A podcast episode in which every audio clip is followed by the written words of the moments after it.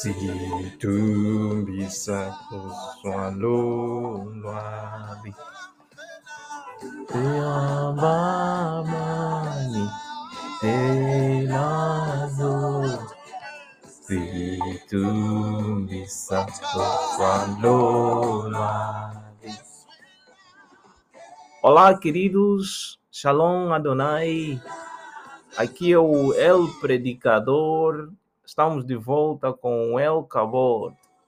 Esta é a nossa primeira edição, ou seja, o nosso primeiro podcast do ano dois mil e vinte e dois. Sim, reconhecemos que estamos de facto atrasados um mês e mais algumas semanas. Já devíamos cá estar, mas uh, por várias razões não foi possível. Pedimos as vossas sinceras desculpas.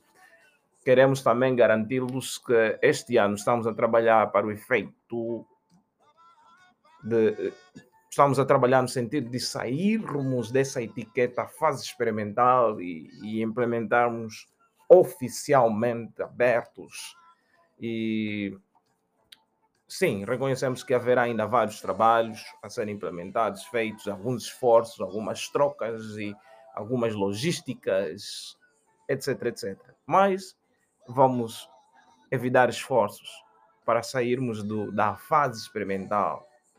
Ok, então nesse primeiro podcast, né, nós hoje começamos com a voz uh, do falecido Vuyo Mokoena, ali nas terras de Mandela. E queremos dar-vos as vossas as boas-vindas ao El Kabod.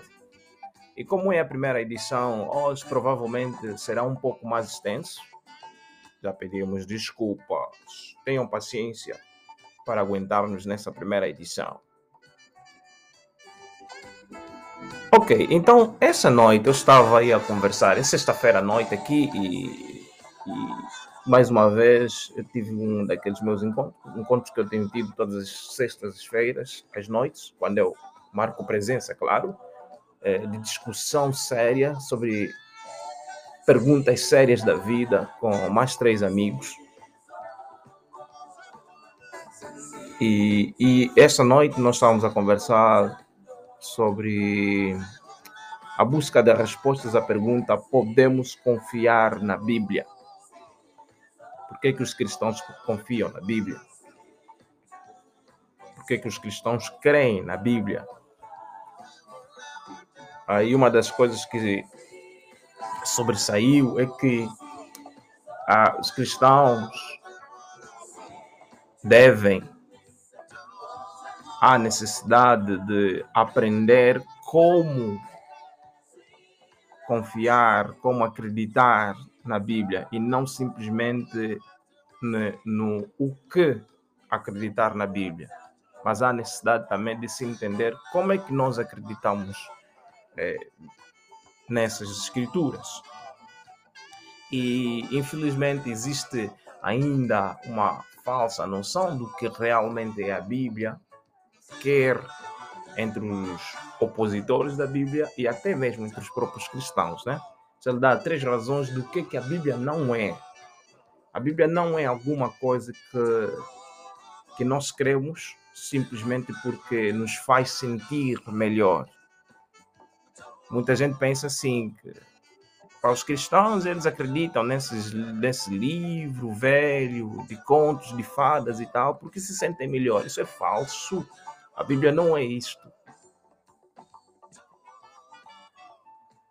A Bíblia também não é a fonte de toda a verdade. Agora, aqui tem que dar uma pausa, porque poderei ser apedrejado até pelos meus próprios irmãos. Atenção. Eu não estou a dizer que a Bíblia não diz a verdade, que a Bíblia não contém a verdade, mas estou a dizer que a Bíblia não é a fonte de toda a verdade.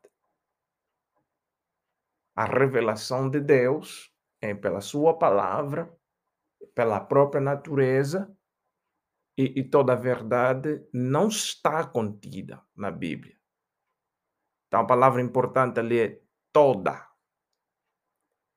Um exemplo, é inverno aqui e está a fazer frio. Essa informação é verdadeira, porque eu sinto na pele os, os, é, a previsão ah, do tempo, também assim diz, e, mas isto não está escrito na palavra de Deus. Mas é verdade que está a fazer frio. É verdade que eu estou a sentir frio. Ok? Então, a Bíblia não é a fonte de toda a verdade. A Bíblia também não é verdadeira simplesmente porque ela assim declara. Não. Alguns é, escépticos acham que os cristãos simplesmente creem na veracidade da Bíblia porque a Bíblia assim diz. Não, não é. Porque senão estaríamos a, a circular em um ciclo. Não é isso. Mas então o que é a Bíblia? Bom, a Bíblia não é mais senão uma coleção de livros antigos que declara ou que apresenta factos precisos, verdadeiros e históricos sobre intervenções sobrenaturais na história humana ou ao longo da história humana. Agora, por que, que os cristãos creem na Bíblia? Por que, que nós cremos na Bíblia? Imagina, vamos, imagina aí a sua mão, né? Tem cinco dedos e lhe darei cinco razões. Teria várias razões, mas vamos resumir em cinco. Cinco razões. Por que, que nós cremos na Bíblia? Bom, na verdade, darei seis, né? O, a sexta razão será uma, um bônus. Um bônus. Ok? Então, vamos lá ver. Você tem uh, os cinco dedos. Tá, imagina. O mendinho, o mendinho ou o mínimo, dedo mínimo, seria o quê? Uma razão. Profecia. A Bíblia contém várias profecias que já se cumpriram ou que vêm sendo cumpridas, predições ao longo da história, situações que a Bíblia prediz que iriam acontecer, vai acontecer, e isso é um fato. O anelar seria a unicidade da mensagem que encontramos na Bíblia. Existe uma harmonia, é um livro escrito por diferentes autores, inspirados por uma única fonte, que é Deus, mas autores em, em pontos diferentes, em momentos, em tempos diferentes, mas que retratam um assunto cujo tema é o mesmo, apesar de estarem Em, em tempos diferentes, em espaços diferentes. Então, existe uma unicidade, uma harmonia na mensagem que a Bíblia contém. O médio, a Bíblia responde, dá resposta às maiores questões da vida. Quem eu sou? Por que que eu estou cá? De onde eu vim? Para onde eu vou? Como vou viver? Encontramos respostas a perguntas semelhantes na Bíblia. O indicador. A Bíblia é um índice ou um catálogo para a história. É um registro para a história. Encontramos fatos históricos ali que precisa ser, que precisamos voltar à Bíblia, e, e, e isso está provado teo, teologicamente, não apenas, mas até factos arqueológicos que a Bíblia retrata, e muitos desses fatos, muitos desses elementos, cidades, etcétera, foram descobertos. O polegar. Ah, como eu amo essa razão. O polegar. A Bíblia transforma vidas. Pergunte qualquer um, qualquer cristão sério que dedica tempo para estudar a palavra de Deus, para ler a palavra de Deus, para mastigar a palavra de Deus. Pergunta-lhe que efeitos isto já trouxe ou tem tido na sua vida e ouvirá um lindo testemunho. Eu que vos falo sou o resultado dessa transformação diária da palavra de Deus. Eu me recordo quando eu nem era cristão ainda, mas a minha mãe, já cristã, quando ela gritava para mim, para os meus irmãos, mas um gritar educativo, cada vez que aprontávamos, ela gritava, você precisa ler o livro de Provérbios. E eu não sabia porque aquela senhora recomendava o livro de Provérbios, mas na minha curiosidade eu comecei a ler o livro de Provérbios. O livro de Provérbios é um dos livros da Bíblia. E, e aí é uma maravilha aquele livro. São conselhos práticos, conselhos práticos que o rei Salomão e tantos outros sábios dão para qualquer um que devorar o livro de Provérbios. Mas atenção, não é apenas o livro de Provérbios. A Bíblia toda transforma vidas. Então eu quero desafiá-lo, convidá-lo. Experimenta. Cinco minutos da sua vida, cinco minutos diário. Estuda a palavra de Deus, mas leia ela, estuda com uma mente aberta. Questiona. Leva-o a um teste e verá os resultados. Bom, eu disse que teria um bônus, né? O bônus, então, seria... No meio disso tudo, é como se você fechasse agora os teus dedos e tivesse a mão, assim, uma espécie de um punho. O que, que é isso? É o quanto é poderoso a palavra de Deus. Ela é poderosa. Ela transforma vidas. Ela muda pessoas e ela continua para sempre. É isso que temos. Então, e, e pensando um pouco o quanto é poderosa, o quanto é cheia de poder este livro, ah, deixa-me compartilhar algo aqui bem interessante que eu encontrei, um artigo interessante à volta do quanto é a Bíblia. Já alguma vez pensou, será que a Bíblia é realmente a palavra de Deus? E, e a, a Bíblia faz declarações muito poderosas. Imagina, por exemplo, Marcos capítulo treze, versículo trinta e um, a declarar, olha, passarão os céus e a terra, mas a palavra de Deus, ou as palavras que saírem da minha boca, Deus a declarar, jamais passarão. Declarações de Pedro, na sua uh, primeira carta, no capítulo um, versículos vinte e quatro e vinte e cinco, ele diz, olha, a vida dos homens é como um, um, a erva que brota, nasce e gera e a flor tão linda, mas depois murcha e seca. Mas a palavra de Deus permanecerá ou permanece para sempre. Essas são declarações muito, muito poderosas. E ao longo da história, muitos homens poderosos já levantaram-se, opuseram-se contra a palavra de Deus.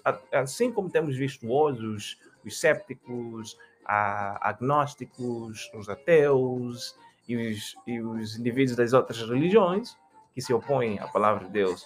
Mas ao longo da história, houve homens, reis, imperadores, que dedicaram a sua vida para destruir, extinguir esse livro.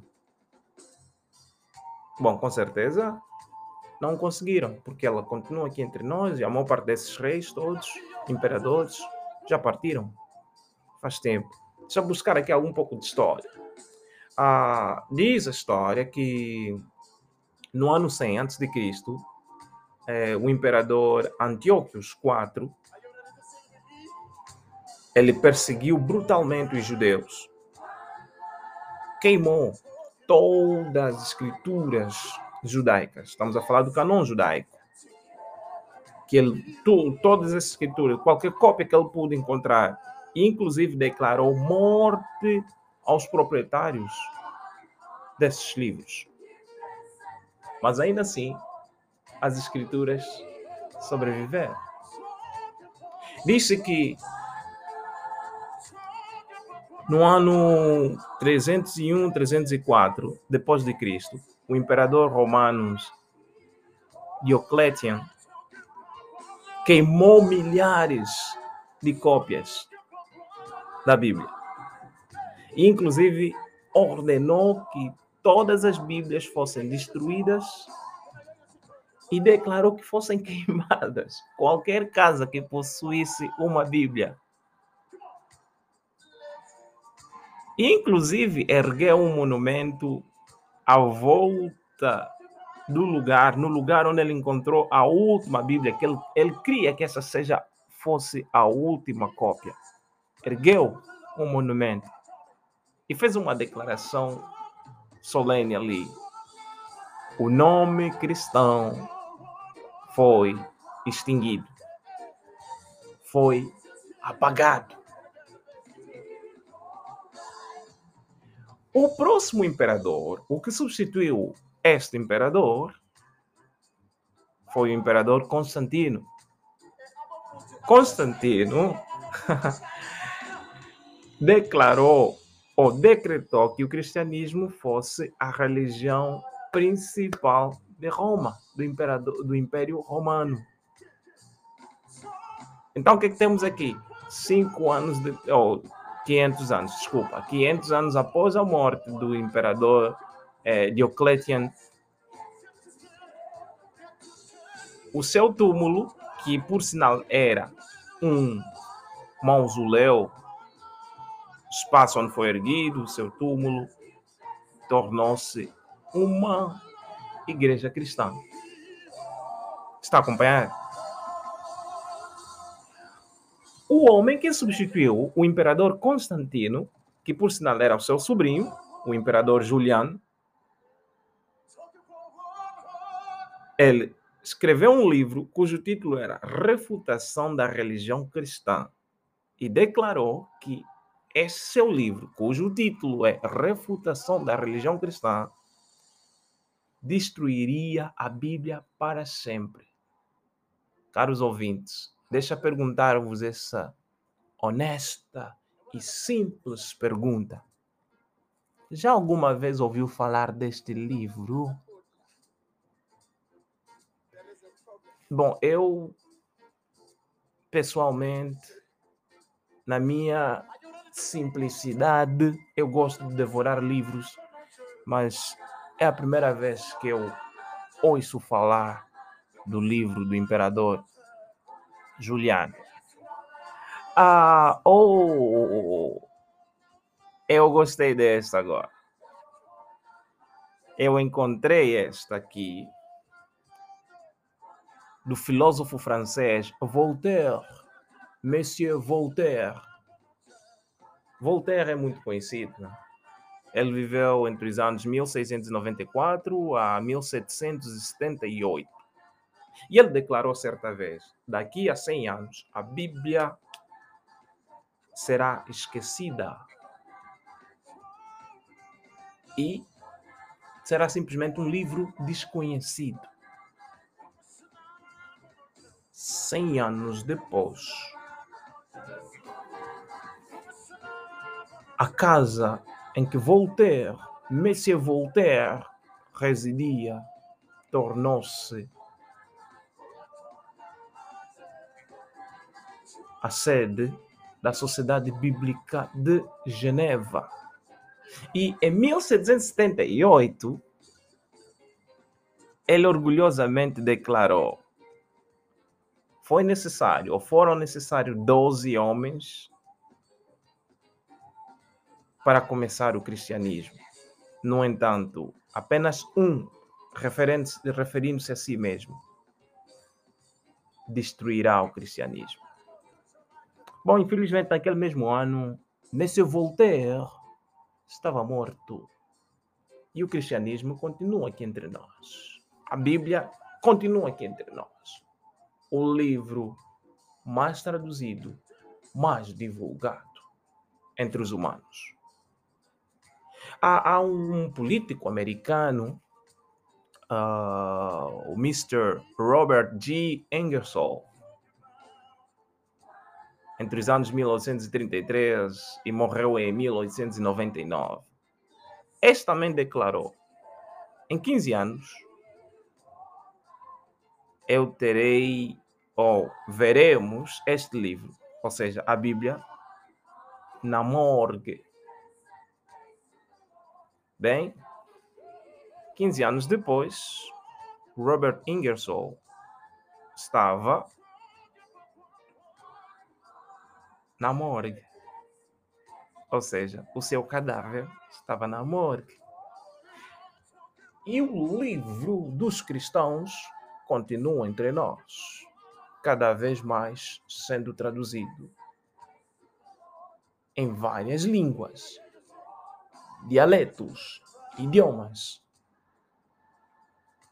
até na linguagem gestual. Liu Wallace,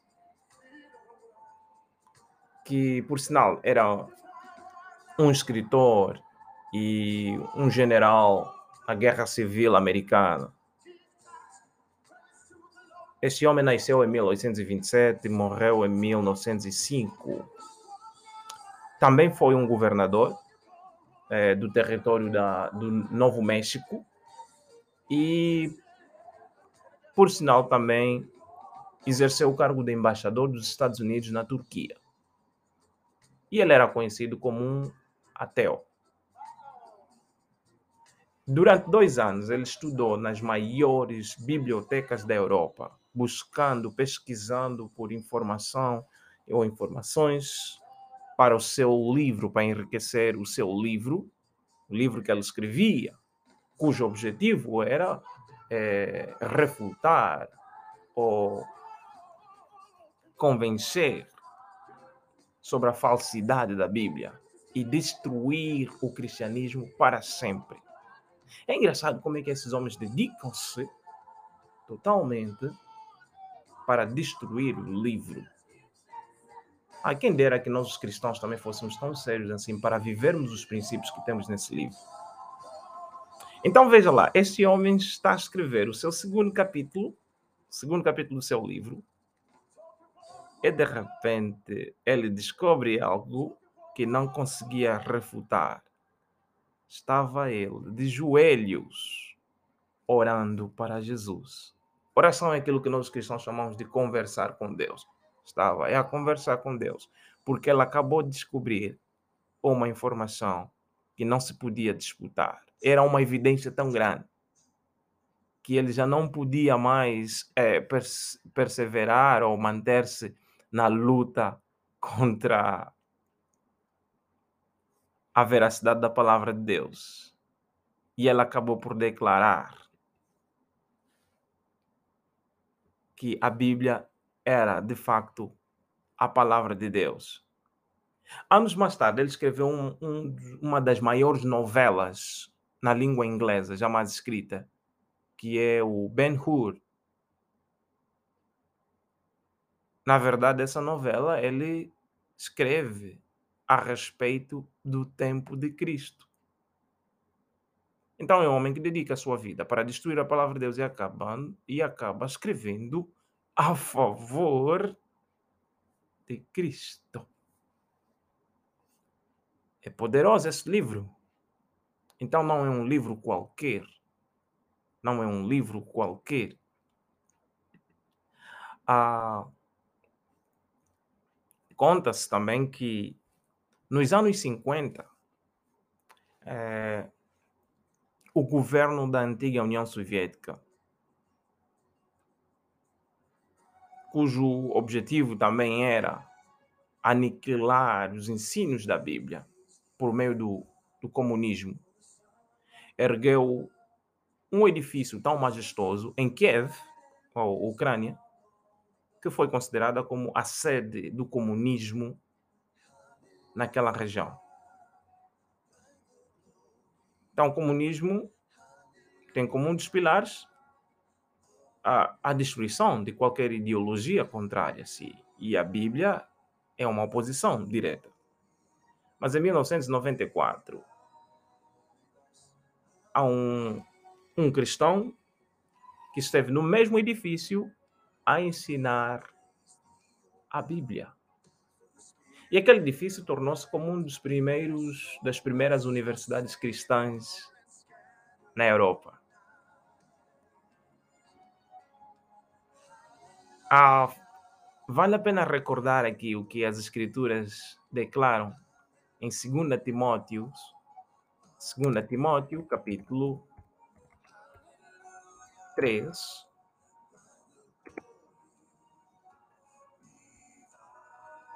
segunda Timóteo, capítulo três, versículos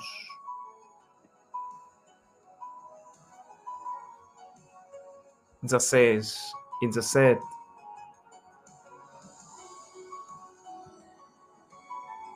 Deixa-me cá ver a palavra de Deus. Deixa-me cá ver a palavra de Deus. Ah, Bíblia. O que é que diz a Bíblia? Em segunda Timóteo, capítulo três, versículos dezesseis e dezessete. A versão Bíblia para Todos da Sociedade Bíblica de Portugal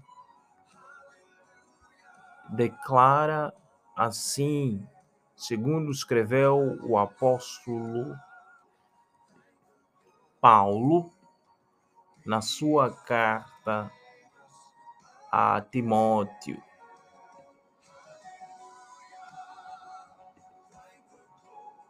Ao só um instante, eu abri em primeira Timóteo, eu, eu estou a me referir a segunda Timóteo, né? segunda Timóteo, capítulo três, versículos dezesseis e dezessete.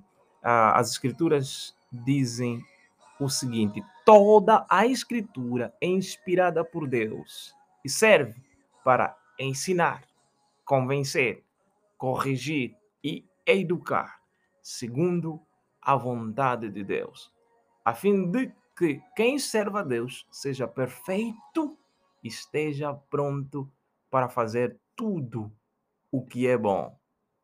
Meus amigos, então a pergunta é: é a Bíblia realmente a palavra de Deus? Qual é a sua opinião? Deixe aí a sua opinião nos comentários. Já teve algum efeito? Tem tido algum efeito? Até que ponto a Bíblia transformou ou tem transformado a sua vida? Partilhe conosco e Deus lhe bendiga e nos veremos na próxima. Gracias.